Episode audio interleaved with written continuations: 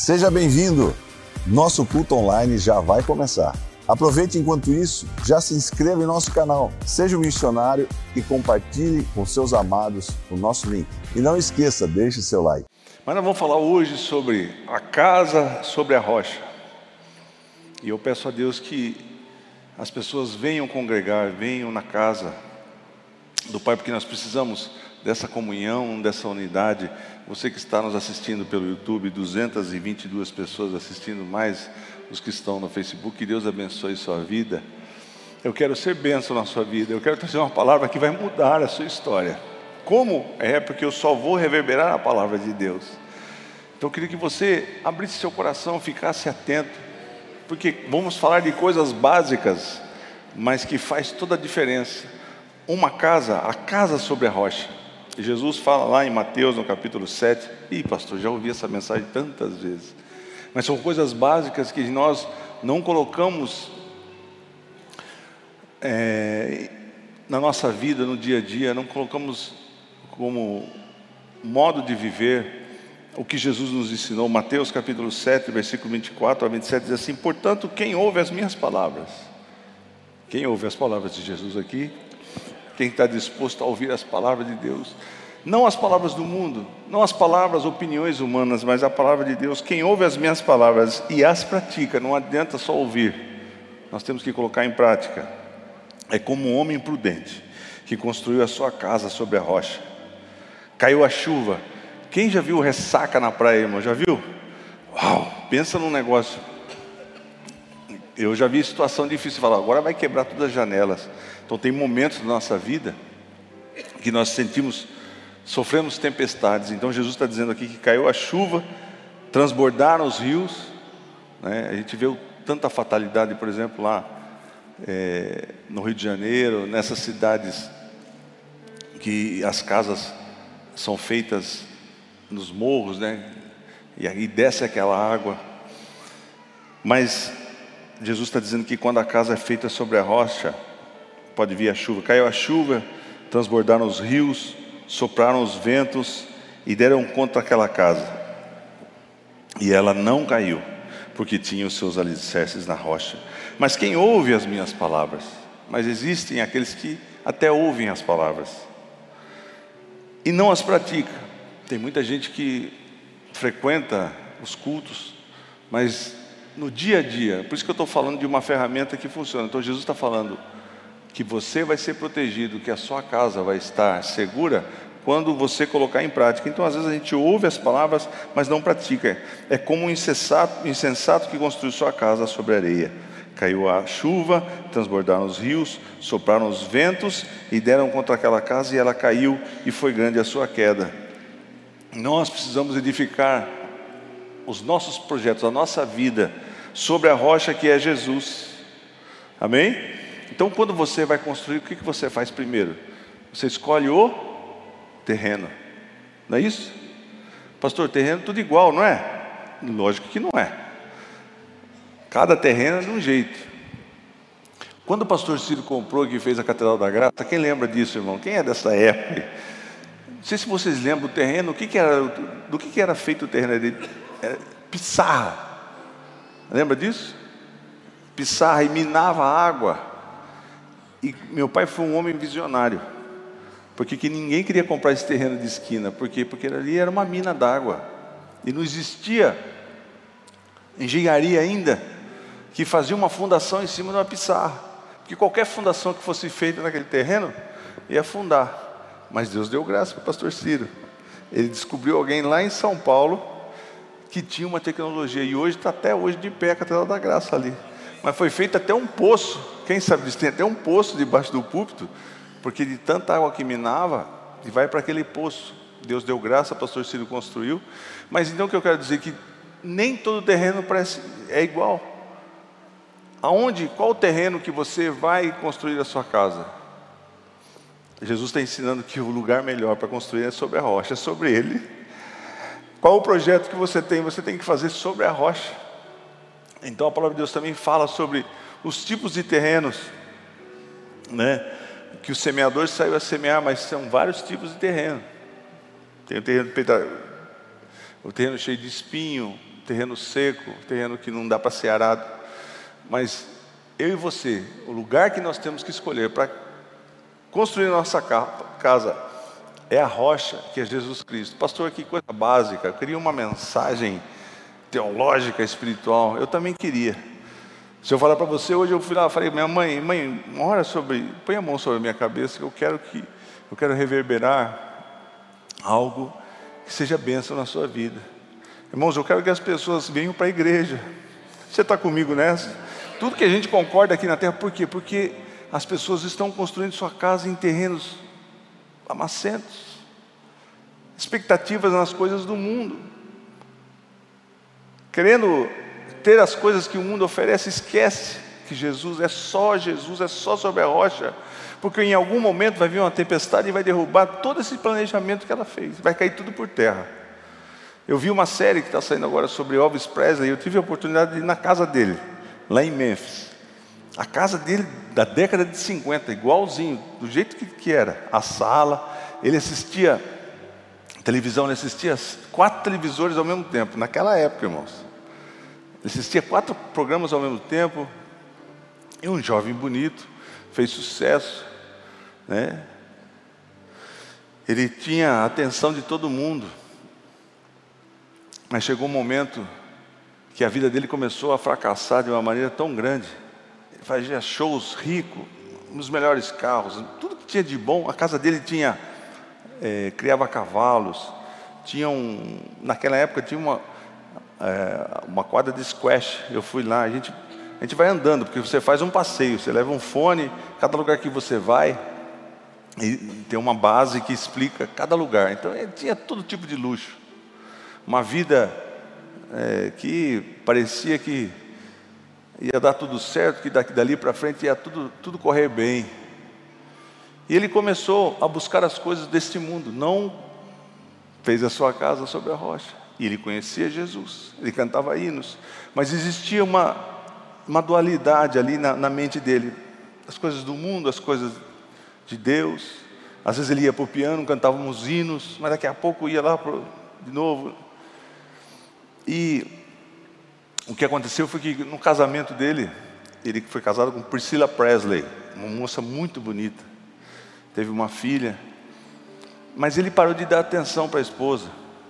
Ele começou a firmar as suas estacas, fazer sua casa em lugares errados. Só dava atenção para os amigos, só ia para a farra, e a esposa dele ficou cansada dele. E chegou um momento que a esposa não quis mais saber dele, mas não quis mais mesmo saber. E ele poderia ter qualquer mulher, né? ele era, ele era querido por muitas mulheres, mas ele queria a esposa dele de volta, só que ela nunca mais quis ele. Isso fez com que ele entrasse numa depressão profunda.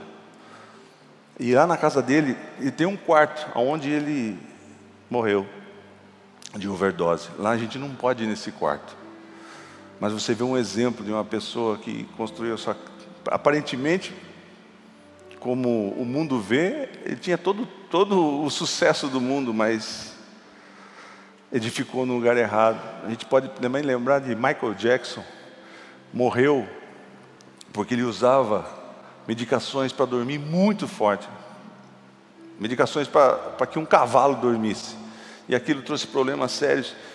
Então, exemplos. Então, nós temos que estudar o terreno. Aonde que você tem planejado? Aonde você tem pensado em edificar as suas coisas? Ah, pastor, eu tenho planos. O que, que você tem buscado primeiro? A rocha é Jesus Cristo. E nós estamos firmados nos ensinamentos da palavra de Deus. Nós precisamos de uma base. Então, quando você primeiro você escolhe o terreno, que é a rocha, Jesus Cristo. Depois você precisa fazer as bases, precisa fazer as fundações.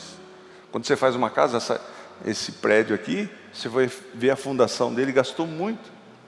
Um concreto, com brocas, né? Então a base, são os nossos valores. O que você tem de valor? O que, que você aprendeu com seus pais? Eu tenho valores que eu, que eu aprendi com meus pais, com a minha mãe, com meu pai, vendo eles buscando a Deus. Por isso que eu estou aqui nessa caminhada. E eu sei que Deus vai ter misericórdia da minha vida para que eu continue em frente. E nós vamos fazer um rebuliço nessa cidade santa em nome de Jesus, irmãos. Eu estou triste porque eu queria essa igreja aqui cheia hoje.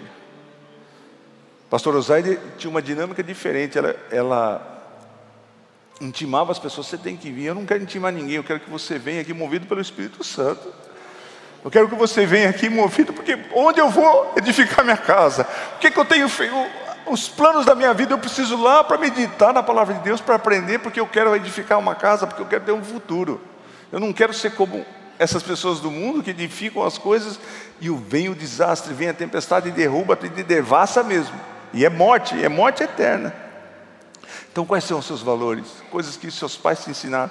Ah, pastor, mas meus pais me ensinaram algumas coisas você aprendeu. Mas a palavra diz lá em Hebreus, no capítulo 1, do versículo 1 ao 2, diz assim que há muito tempo Deus falou muitas vezes e de várias maneiras aos nossos antepassados, por meio dos profetas.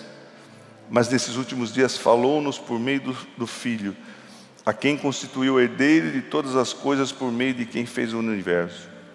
Então nós precisamos ter bases, precisamos ter uma constituição do que nós vamos fazer baseado em valores. Hoje em dia não existem mais valores. Cada vez mais, quando a gente defende família, defende igreja, você é combatido. E a sua fé, como que é a sua fé? Tem uma fé suficiente para colocar tudo isso em ação, escolher a terreno, vou edificar meus planos. Você tem um plano de fazer de ser o quê? Eu tenho um plano de ser juiz. Então você vai estudar. Eu tenho um plano de ter uma empresa. Aonde você está edificando os seus planos? Você está perguntando primeiro para Jesus? Quais os, quais os planos que você tem? Quais a expectativa que você tem de vida? Ah, pastor, eu tenho um desejo de ser alguma coisa. Então, aonde você está firmado? Eu vou fazer faculdade. Você que é jovem, você que quer arrumar um trabalho, você que tem um, uma, um sonho de conquistar uma casa própria, por exemplo. Você está firmando as, sua, as suas expectativas aonde? Primeiro, você tem que se firmar em Jesus.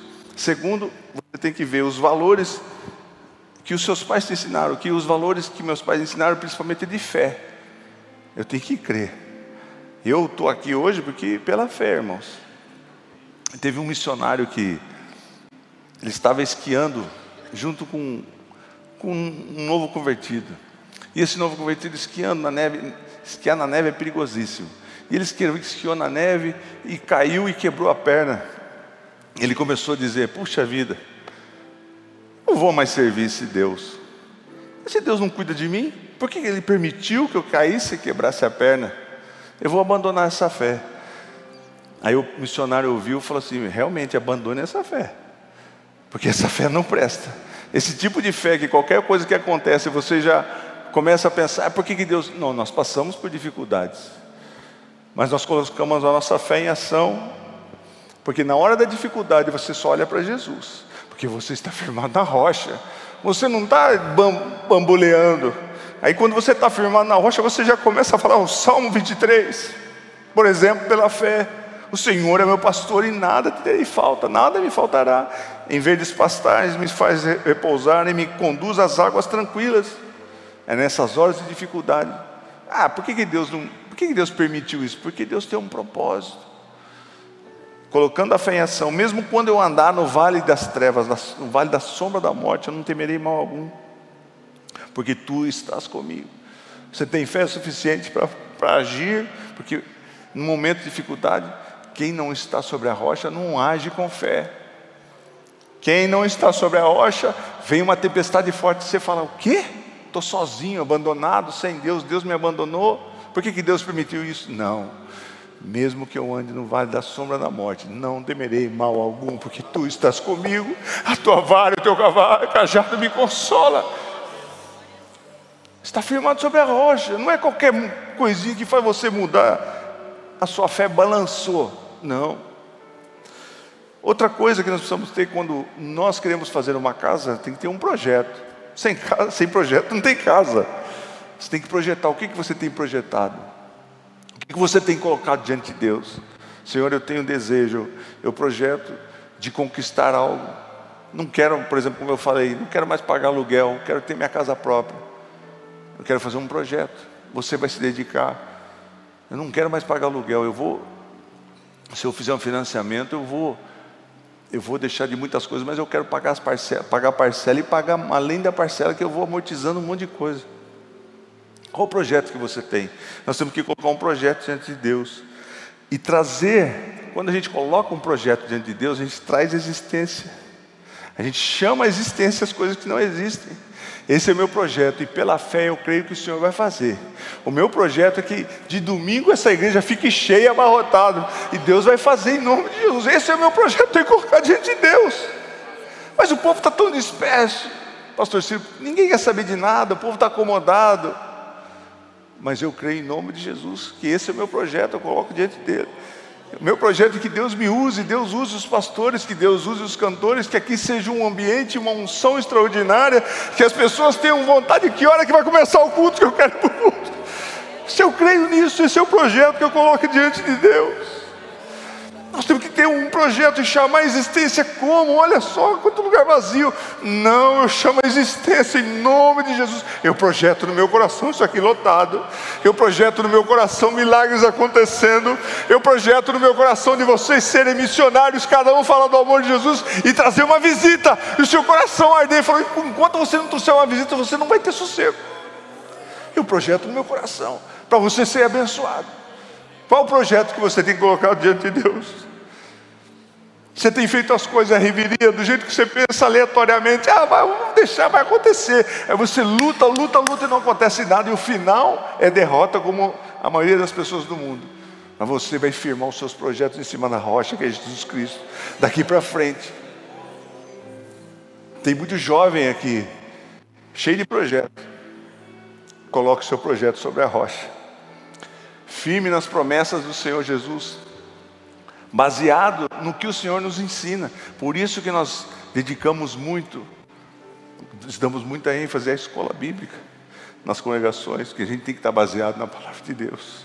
Não existe para lá e nem para cá, não, não tem como você fazer um puxadinho. Eu fazer um puxadinho aqui nas filosofias humanas. Não, nós temos que estar estritamente baseado na palavra de Deus, não, nem para cá nem para lá.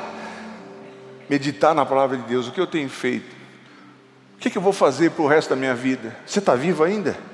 Estou. Então não acabou seu projeto, ainda continua. Ainda, ainda tem coisas para acontecer na sua vida. Projetar através da fé, baseado no propósito de Deus para as nossas vidas. Qual o seu projeto de vida? Qual o seu projeto de vida? Quarto, fundamento. Nós precisamos ter um uma fundação, uma boa estrutura. O nosso fundamento é a palavra de Deus, os ensinamentos de Jesus. E o acabamento, precisava ter um acabamento também. Você faz uma casa, dizem que o mais caro é o acabamento da casa, né? Precisamos ter esse, esse terreno, uma fundação, baseado nas palavras de Deus, mas precisava ter um acabamento. O que é o acabamento? É o que as pessoas vão ver na minha vida é o testemunho que eu vou dar, é o que, que eu vou falar. Será que Deus fez uma transformação genuinamente na sua vida? Já que você construiu uma, uma casa sobre a rocha? O que, que as pessoas têm visto na, na minha vida? Olha o que fala, 2 Coríntios 3, 3. Vocês demonstram que são uma carta de Cristo. Olha, olha a analogia que a palavra de Deus faz conosco. Nós somos uma carta de Cristo, o resultado do nosso ministério escrita não com tinta, a sua história está, não está, está, está sendo escrita ainda. Não tem um ponto final. Você está vivo, a sua, a sua história está sendo escrita ainda.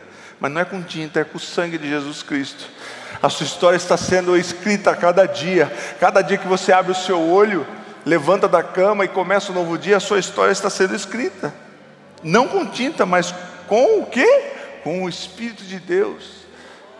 Que tal que a gente começar a levantar abrir os olhos, sentar na cama e falar: Espírito Santo, escreve o meu dia hoje. Escreve o meu dia hoje, que eu tenho um dia de vitórias hoje, escrito pelo Espírito, com o Espírito do Deus vivo, não em tábuas de pedra, não em, em documentos e nada, mas nas tábuas de corações humanos, nas tábuas do nosso coração. Vou edificar, eu vou fazer algo, seja no ministério, seja na minha vida particular, eu vou estar edificado sobre a rocha, eu vou ter bases, eu vou basear tudo que eu vou fazer na palavra de Deus. Eu preciso ter uma estrutura. João 17,4 diz assim: Eu te glorificarei na terra contemplando a obra que me deste para fazer. Então nós, Jesus fez uma obra que Deus falou para ele fazer, que é uma obra de, uma obra de redenção, de salvação para todos nós. Porque um dia, irmãos,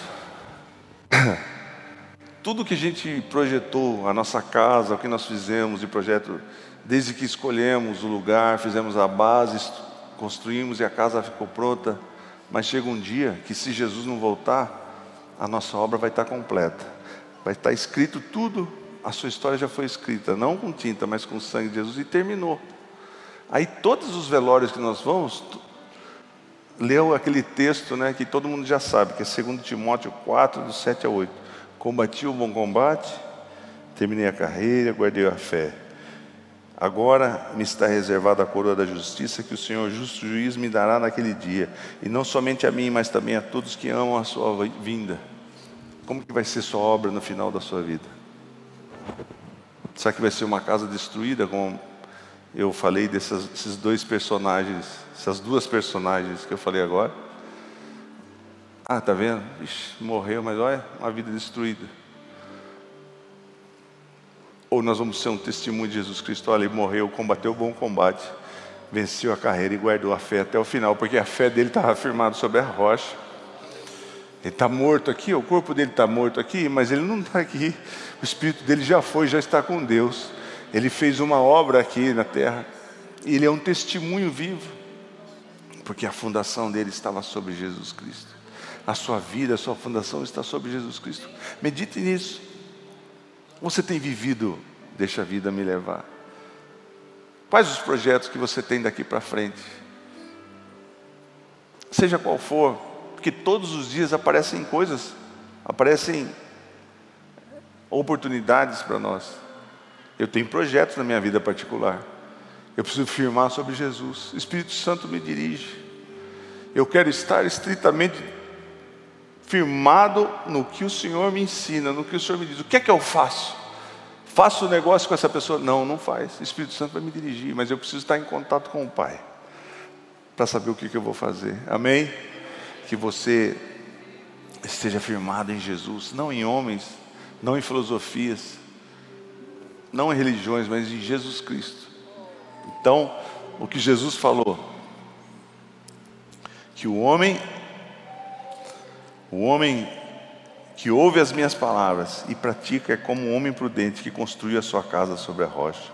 Caiu a chuva, transbordaram os rios, sopraram os ventos e deram conta daquela casa, deram contra aquela casa, bateram, bateram, bateram, dificuldades, sabe, é, catástrofes que acontecem ao nosso redor, ou mesmo de, durante com a gente, porque nós ninguém, irmãos, nós passamos por coisas, perdas de de amados nossos, coisas difíceis. Eu fico pensando assim, eu pensava, puxa vida, se um dia eu perdesse meu pai, como que ia ficar meu coração? Mas Deus me consolou. É assim que a gente tem que pensar, porque a gente tem dificuldade, né? E eu penso muito na minha mãe, eu peço, mãe, a senhora vive muitos, muitos anos, eu não sei como é que eu vou, sabe se eu vou continuar, eu não sei, porque minha mãe é muito especial para mim. Mas eu estou firmado sobre a rocha. Pode vir essa tempestade, eu vou continuar firme em nome de Jesus e você vai também continuar firme, independente das dificuldades que vêm, que assolam, que pastor, mas foi uma pancada tão grande. Então você está sobre a rocha, meu amigo. Você não vai balançar sua casa, não vai cair, e você vai ficar firme, vai passar a tempestade, e você vai estar firme. Mas não existe outro lugar para nós firmarmos as nossas bases a não ser em Jesus. Por isso que as pessoas falam, ah, eu vou, não vou na igreja não. Vou buscar os meus prazeres. Aonde você está colocando os, os, seus fundamentos? Porque o mundo está chamando, o mundo quer que realmente você deixe de Jesus. E às vezes é tarde demais. Mas você vai continuar firme em Jesus, amém? Até a volta dele. Edificado sobre a rocha. Você vai sair daqui pensando, eu sou edificado sobre a rocha. Pode vir qualquer tempestade, porque Jesus está falando que se eu ouvir as suas palavras e se eu colocar em prática as suas palavras, eu vou vencer todas as tribulações dessa vida. Amém? Então, irmãos, nós não estamos de brincadeira aqui. Nós não estamos, você não está ouvindo alguém um discurso vazio para preencher sua noite. Não, eu estou falando de uma ferramenta e uma chave de vitória, aonde você tem firmado os seus projetos. Como que você vai continuar a sua vida daqui para frente?